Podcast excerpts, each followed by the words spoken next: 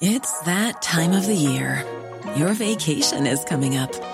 You can already hear the beach waves, feel the warm breeze, relax, and think about work.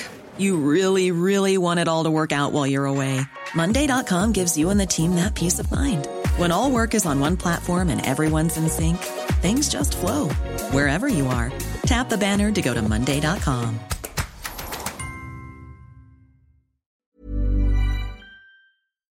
Bonjour à tous et bienvenue dans les belles figures de l'histoire. C'est la sainte patronne de Paris et des gendarmes. Pour la protection qu'elle assure, il s'agit bien sûr de Sainte Geneviève.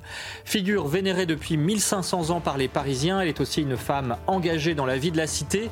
Elle est sur tous les fronts contre les barbares, la famine, elle a le souci des pauvres.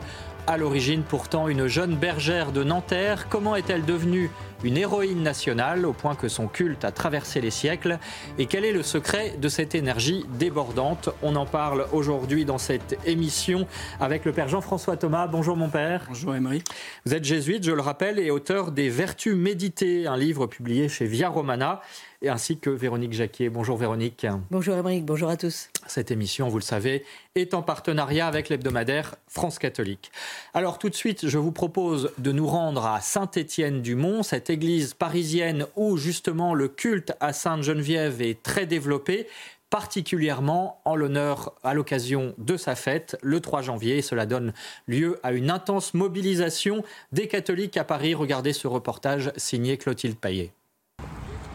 C'est au cœur du quartier latin, dans l'église Saint-Étienne-du-Mont, qu'est abrité l'héritage de Sainte-Geneviève. Sa chasse, ainsi que ses reliques, qui reposent au cœur du sanctuaire. En l'honneur de sa fête, des centaines de personnes assistent à la messe et vénèrent les reliques de la sainte. Pour beaucoup, Sainte Geneviève, c'est un modèle de force et de prière. C'est une figure qui est euh, éminemment euh, contemporaine, c'est une figure euh, d'héroïsme et d'audace, une figure engagée, un héroïsme fondé sur, fondé sur la foi, sur la vie de prière et sur la vie consacrée. Un exemple de courage, mais aussi une figure de protection.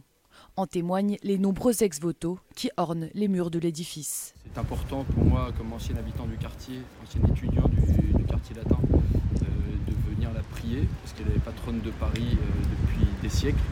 Et aujourd'hui, euh, pour les étudiants, Sainte-Geneviève est une protectrice, une mère bis. Une mère pour certains, une femme politique pour d'autres, mais aussi une sainte qui a rayonné jusqu'en Orient découvre ce que Sainte Geneviève a fait pour Lutétien, mais aussi ce qu'elle a fait pour l'Orient. Elle avait une grande dévotion pour Simon le Stylite et elle a établi les premiers liens avec les chrétiens d'Orient et qui durent jusqu'aujourd'hui. Tous les ans, la vénération des reliques pendant la neuvaine continue d'attirer de nombreux fidèles attachés à la figure de la sainte patronne de Paris. Voilà le reportage de Clotilde Paillet. Alors Véronique, on va reprendre avec vous et avec le Père Thomas, bien sûr, euh, ces différents aspects de la vie de Sainte Geneviève. D'abord, euh, elle a la particularité d'être une sainte, bien sûr, mais aussi une femme politique. Et c'est peu commun. Euh, elle a notamment été la protectrice des Parisiens face aux barbares. Oui, tout d'abord, Sainte Geneviève, ce n'est pas la fille de n'importe qui. Elle appartient à l'aristocratie gallo-romaine. Ses parents avaient de riches terres du côté de la ville de Nanterre. C'est d'ailleurs la patronne, hein, bien entendu, de la ville de Nanterre. Père était l'un des dix membres de la curie de la ville de Lutèce. On peut dire que c'était euh, un gros conseiller municipal. Hein.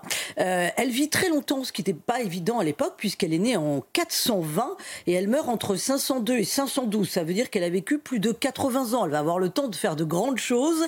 Et à 20 ans, elle perd ses parents et elle hérite de la charge paternelle de membre de la curie pour la ville de Lutèce. Elle a forcément eu avec son père des conversations qui ont trait à la fin d'un monde, c'est-à-dire la chute de l'Empire romain. Elle en a vu les prémices avec son père quand elle était jeune, puisque c'était un notable romain. Il devait avoir de belles conversations. Elle-même, quand arrive la chute de l'Empire romain en 476, elle a 56 ans. Mais à 20 ans, imaginez, elle est la seule femme à seulement 20 ans à donner son avis au sein de ce qu'on peut appeler donc le conseil municipal de l'époque de Paris. C'est quand même une sacrée bonne femme dans un monde d'hommes. Et sa force, eh bien, c'est qu'elle s'est consacrée à Dieu à l'âge de 15 ans. Et elle va vivre comme une vierge consacrée. Alors imaginez-vous cette jeune fille consacrée à Dieu très jeune et en même temps qui est capable de développer une intelligence politique que j'oserais dire hors du commun pour trois faits que je vais vous expliquer. Le premier c'est lors du siège de Paris en 451. Elle a 31 ans, elle convainc les habitants de ne pas abandonner la ville à Attila. Euh, on avait l'habitude d'entendre dire que Attila arrivait avec sa horde de 1 et évidemment les habitants fuyaient et ils n'avaient plus qu'à se servir à piller la ville et à ramasser tout, ce, qui, tout ce qui leur plaisait. Euh, elle, elle dit non, vous restez dans la ville, vous faites preuve de courage. Et elle a cette phrase célèbre que les hommes fuient s'ils ne sont plus capables de se battre. Nous, les femmes, nous prierons Dieu. Et tant qu'il, nous, nous prierons Dieu tant et tant qu'il entendra nos supplications. Voilà, les femmes courageuses aux avant-postes. Et ça marche. Attila euh, ne passe pas par la ville de Lutèce. Euh, le deuxième, son deuxième fait d'armes, si j'ose dire, c'est que je vous ai dit qu'elle voyait le monde romain s'effondrer. Elle a tout à fait conscience qu'il faut renforcer les piliers du christianisme. Elle fortifie donc la foi des Parisiens. Elle a une grande dévotion pour Saint-Denis, premier évêque de Paris. Elle fait construire la première basilique à Saint-Denis sur le tombeau donc de cet évêque. Et puis enfin, troisième chose, elle est connue pour avoir accompagné Clovis jusqu'au baptême et elle mettra dix ans, dix ans pour, euh, pour cet accompagnement spirituel. C'était pas rien. À l'époque, on faisait de la politique sur le temps long. Elle a cette intelligence de comprendre qu'il est plus facile finalement de christianiser le roi des Francs que de lutter contre les, hérésies, les hérésies de l'époque euh, comme l'arianisme. Alors justement, Père Thomas, expliquez-nous le contexte de l'époque. Vous avez parlé de la chute de l'Empire romain, donc il s'agit de l'Empire romain d'Occident, pas de l'Empire romain d'Orient. D'ailleurs, les insignes du pouvoir de l'empereur d'Occident vont être euh, envoyés à Constantinople, à Byzance, euh, à cette occasion. Mais ce n'est pas une chute du jour au lendemain.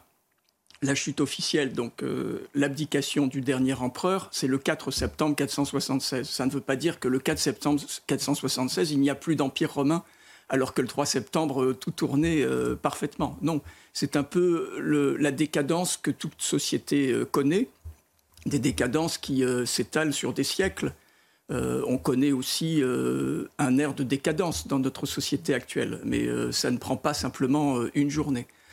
Donc en effet, il y a ce souci des peuples qui vont peu à peu prendre le pouvoir à la place de l'administration romaine. Il y a le souci que face à une anarchie qui s'installe, il faut installer de nouvelles institutions. Et donc, c'est grâce à des personnes comme Sainte Geneviève que les royaumes vont apparaître et peu à peu vont mettre de l'ordre là où se trouvait auparavant l'Empire romain unifié. Alors justement, donc on a, euh, si je comprends bien, deux forces en présence, hein, les gallo-romains qui sont les élites euh, instruites, effectivement, l'administration romaine, et puis euh, de l'autre les barbares, hein, qui, sont les forces de contestation de, cet ordre-là. quel rôle a joué Sainte-Geneviève, et particulièrement face à Attila hein, Bien sûr, on a toujours cette image, elle a arrêté les barbares aux portes de Paris. En réalité, comment s'est passée cette affaire? C'est un peu plus complexe. Alors on représente souvent euh, Sainte-Geneviève allant au devant d'Attila et le rencontrant, ce qui ne s'est jamais produit. Parce qu'en fait, Attila euh, a fait un mauvais choix euh, stratégique. Et au dernier moment, il, n'est pas allé à Paris, qui s'appelait déjà Paris et plus Lutèce. il est allé vers Orléans. Et ce sera le début de la fin pour lui, puisqu'ensuite il y aura la grande bataille des champs catholoniques et où il va être complètement défait. Donc, elle ne l'a pas rencontré, mais comme l'a dit Véronique, elle a vraiment mobilisé les troupes et elle a mobilisé les troupes féminines, ce qui est extraordinaire euh, parce que cela montre à quel point la femme dans la société chrétienne des premiers siècles, et ça jusqu'à la Renaissance en ce qui concerne la France, avait une place politique très importante. Mais est-ce qu'on peut dire que, euh, travers euh, la figure de Sainte Geneviève, c'est l'Église qui a fait reculer les barbares par la force de la prière? Oui, alors les barbares, c'est quelque chose qui est très mélangé. On dit les barbares, mais euh, dans les barbares, il y avait des, liens aussi avec les gallo-romains. Donc euh, les barbares n'étaient pas des gens sans culture et sans soucis euh, politiques et sans soucis religieux. Mais en tout cas, c'est l'Église qui va permettre de faire émerger une nouvelle forme politique. Et ce sera la royauté, mais une royauté fondée sur le Christ. Donc ça sera Clovis, avec une distinction des pouvoirs, le pouvoir temporel, le pouvoir spirituel, mais pas une séparation des pouvoirs. Euh, cette distinction permettait au contraire une unité harmonieuse qui a conduit ensuite eh bien, à ce que la France devienne la France. Alors Véronique, euh, revenons bien sûr à, ce qui a été le moteur de Sainte-Geneviève à travers sa foi, notamment une foi à toute épreuve. Comment est-elle devenue le guide spirituel? Alors on ne dit plus Lutèce, hein, je l'apprends, euh, mais euh, le guide spirituel de Paris. Alors, dès sa jeunesse, c'est un destin exceptionnel, puisqu'à l'âge de 9 ans, euh, elle rencontre l'évêque euh, Germain d'Auxerre, qui remarque la fillette et qui dit à ses parents Elle sera grande devant le Seigneur. Ensuite, je vous l'ai dit, à l'âge de 15 ans, elle décide de se consacrer à Dieu. Elle, est donc, euh, elle devient donc vierge consacrée, là où à l'époque, on attendait un petit peu plus longtemps, donc même pour l'époque, c'est quand même assez jeune. Et elle va faire plus tard de nombreux miracles qui sont rapportés et que l'on connaît encore dans l'imaginaire des Parisiens d'abord. Elle délivre notamment les Parisiens de la famine. Lors du siège de la ville par les Francs, elle va chercher des vivres jusqu'à Troyes en Champagne. Et pour, euh, et pour aller jusqu'à Troyes, elle, euh, elle est à la tête d'une flotte de 15 bateaux chargés de provisions. Il y a une tempête et les bateaux euh, manquent de, couler. et c'est alors qu'elle calme les eaux. On la représente souvent justement en train de calmer les eaux. D'où l'expression qui est la devise de la ville de Paris, fluctua nec mergitur, qui signifie battu par les flots mais ne sombre pas. Voilà cette expression. Vous voyez le blason qui s'affiche à l'écran. C'est grâce à Sainte Geneviève. Cette, sa réputation de sainteté était connue jusqu'en Syrie, euh, où Saint Siméon, le styliste, euh, du haut de sa colonne à Alep, donc imaginez-vous quand même hein, le, contexte de l'époque, là encore, se recommandait à sa prière. Vous imaginez en Syrie on connaissait la grande Sainte Geneviève, euh, voilà, de Paris. Et puis sa mort va bouleverser les Parisiens. Et, c'est souvent à la mort d'un grand homme qu'on mesure justement sa popularité. Ses funérailles sont grandioses. Elle rend l'âme peu de temps après Clovis, qui meurt à 45 ans, mais il faut s'imaginer qu'elle en a donc plus de 80. Elle le rejoint dans ce qui est à l'époque l'église des saints apôtres Pierre et Paul euh, sur la montagne qu'on appelle désormais la montagne Sainte-Geneviève euh, à Paris. Et c'est un très beau symbole puisque le roi franc repose à côté de la Sainte Gauloise pour l'éternité. Son tombeau est donc vénéré pendant des siècles et on lui attribue de nombreux, miracles sur lesquels nous allons revenir. Alors Père Thomas Sainte-Geneviève, elle participe vraiment des racines chrétiennes de la France hein, quand on la voit comme ça, inhumée aux, côtés de Clovis. Oui, c'est une époque euh, extraordinaire. C'est en effet une naissance, euh, non pas à partir de rien, mais presque rien. Donc elle n'est pas seule. Il y a aussi Sainte Clotilde, donc l'épouse de Clovis, qui va avoir un rôle très important et qui fera beaucoup pour euh, la postérité spirituelle aussi de, Sainte Geneviève. Donc euh, tous vont être euh, dans cette nécropole, cette première nécropole royale, bien que Sainte Geneviève fût aussi à l'origine de la construction de la première chapelle sur le tombeau de Saint-Denis, à Saint-Denis. Et elle, euh, Clovis, Clotilde, Sainte-Geneviève reposeront en paix en cet endroit jusqu'à la Révolution où là, les tombes seront profanées. Quels sont ces, On dit que c'est une femme politique et d'une certaine manière, effectivement, elle a eu un rôle éminent, hein, on l'a dit, dans la cité. Euh, néanmoins, euh, il faut quand même souligner que c'est d'abord une femme de prière et que ses armes spirituelles, en quelque sorte, ce sont la prière et le jeûne? Oui, l'un n'empêche pas l'autre. Et elle, elle, elle est à l'origine de ce qui sera ensuite la grande, euh, la grande tradition, le, grand âge d'or de la France, par exemple, avec le roi Saint-Louis. Le roi Saint-Louis, c'était un, fin politique, un très grand monarque, et en même temps, euh, un homme qui s'adonnait à la prière, euh, à la pénitence, au jeûne, à la 16, au combien. justement parce que c'était ce lien indissociable entre le temporel et le spirituel, le temporel étant euh, au service de la gloire de Dieu. Et ça permet aussi peut-être de faire les bons choix parce que je reviens sur le sens euh, politique pardon euh, de Sainte Geneviève hein, le, ce choix de choisir les barbares quand tout son monde s'écroule il fallait quand même oser c'est audacieux. Oui c'est audacieux mais ça montre à quel point cette femme avait aussi une intelligence qui n'était pas simplement une intelligence d'ordre spirituel mais elle avait été formée pour cela. C'était une femme qui était éduquée alors Véronique, euh, troisième aspect de la personnalité de Sainte Geneviève, eh bien c'est évidemment une femme d'espérance, puisque euh, dans les épreuves, euh, les Français, les Parisiens en particulier, lui ont toujours prié dans les moments importants. Et donc ce courage dans les épreuves, d'où lui vient-il? Alors, de sa foi, bien entendu, de son intelligence politique, de sa charité aussi euh, en acte. Hein, euh, elle, était riche, euh, mais, elle, savait s'occuper des pauvres de la ville, donc on, on, lui reconnaissait évidemment toutes ses grandes qualités. Elle est donc patronne de Paris, mais aussi de la France pendant des siècles. On l'a oublié. Alors, pour quelle raison? Eh bien, parce que pendant des siècles, on priait devant ses reliques. La dernière grande vénération remonte à 1914. Les Parisiens affolés par l'avancée de l'armée allemande, pris même pendant trois jours en exposant la chasse dans l'église de Saint-Étienne-du-Mont, donc sur la montagne Sainte-Geneviève. Et au bout de trois jours, les Allemands battent en retraite. C'est ce qu'on appelle le miracle de la Marne. Et puis, il y a une procession de la chasse avec les reliques du 19 mai 1940 euh, en présence de certains ministres de gouvernement. Là encore, une piété public et officiel qui est impensable aujourd'hui. On n'imagine plus du tout de se tourner vers Sainte-Geneviève en quelque occasion que ce soit.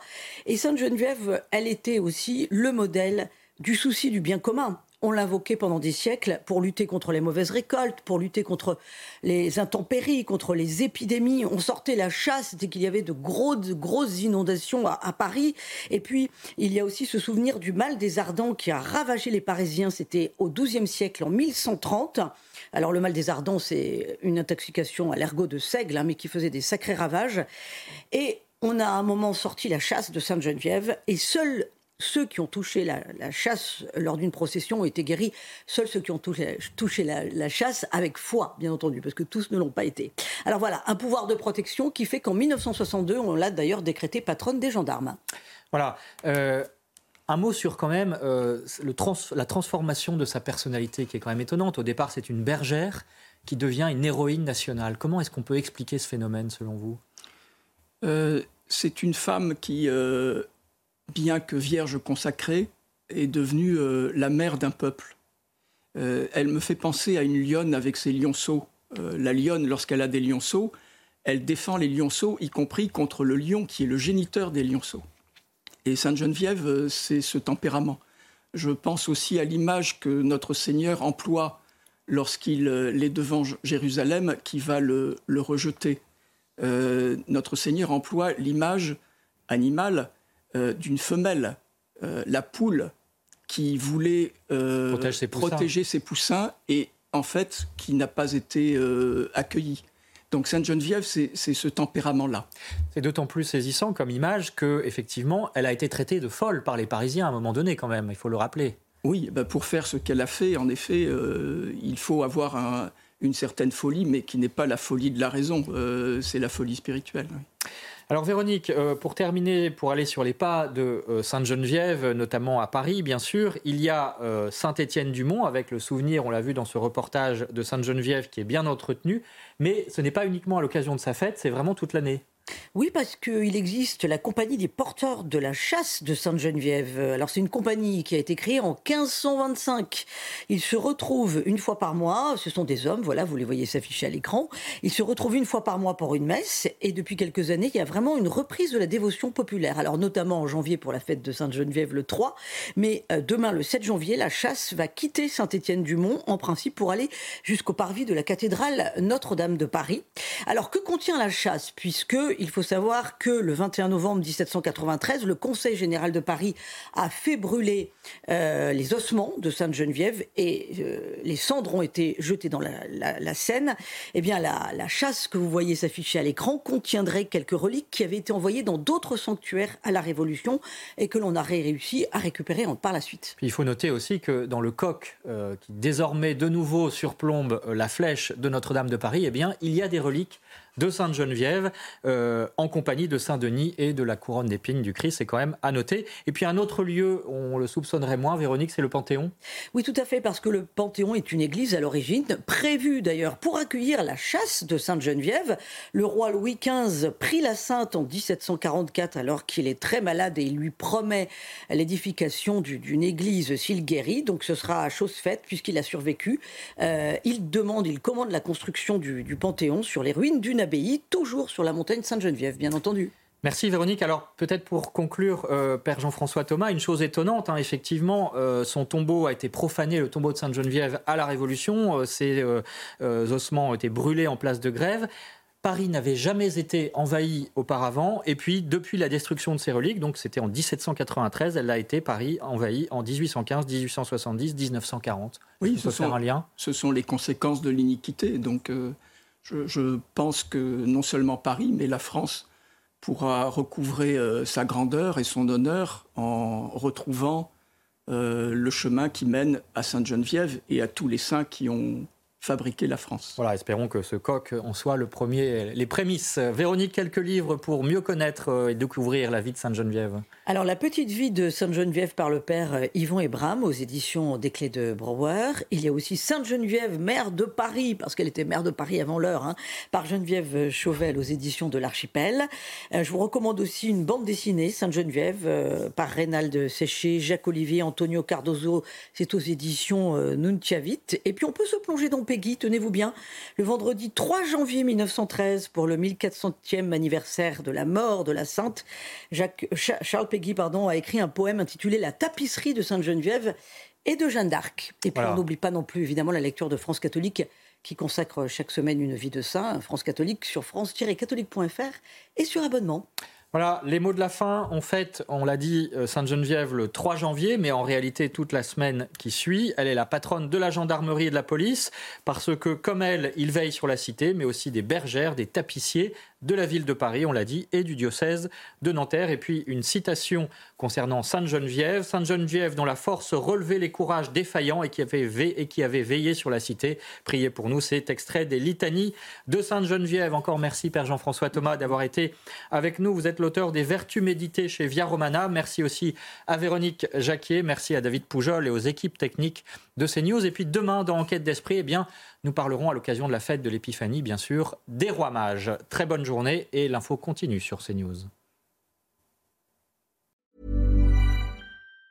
Even on a budget, quality is non-negotiable. That's why Quince is the place to score high-end essentials at 50 to 80% less than similar brands. Get your hands on buttery soft cashmere sweaters from just 60 bucks, Italian leather jackets, and so much more. And the best part about Quince, they exclusively partner with factories committed to safe, ethical and responsible manufacturing. Elevate your style without the elevated price tag with Quince. Go to quince.com/upgrade for free shipping and 365-day returns.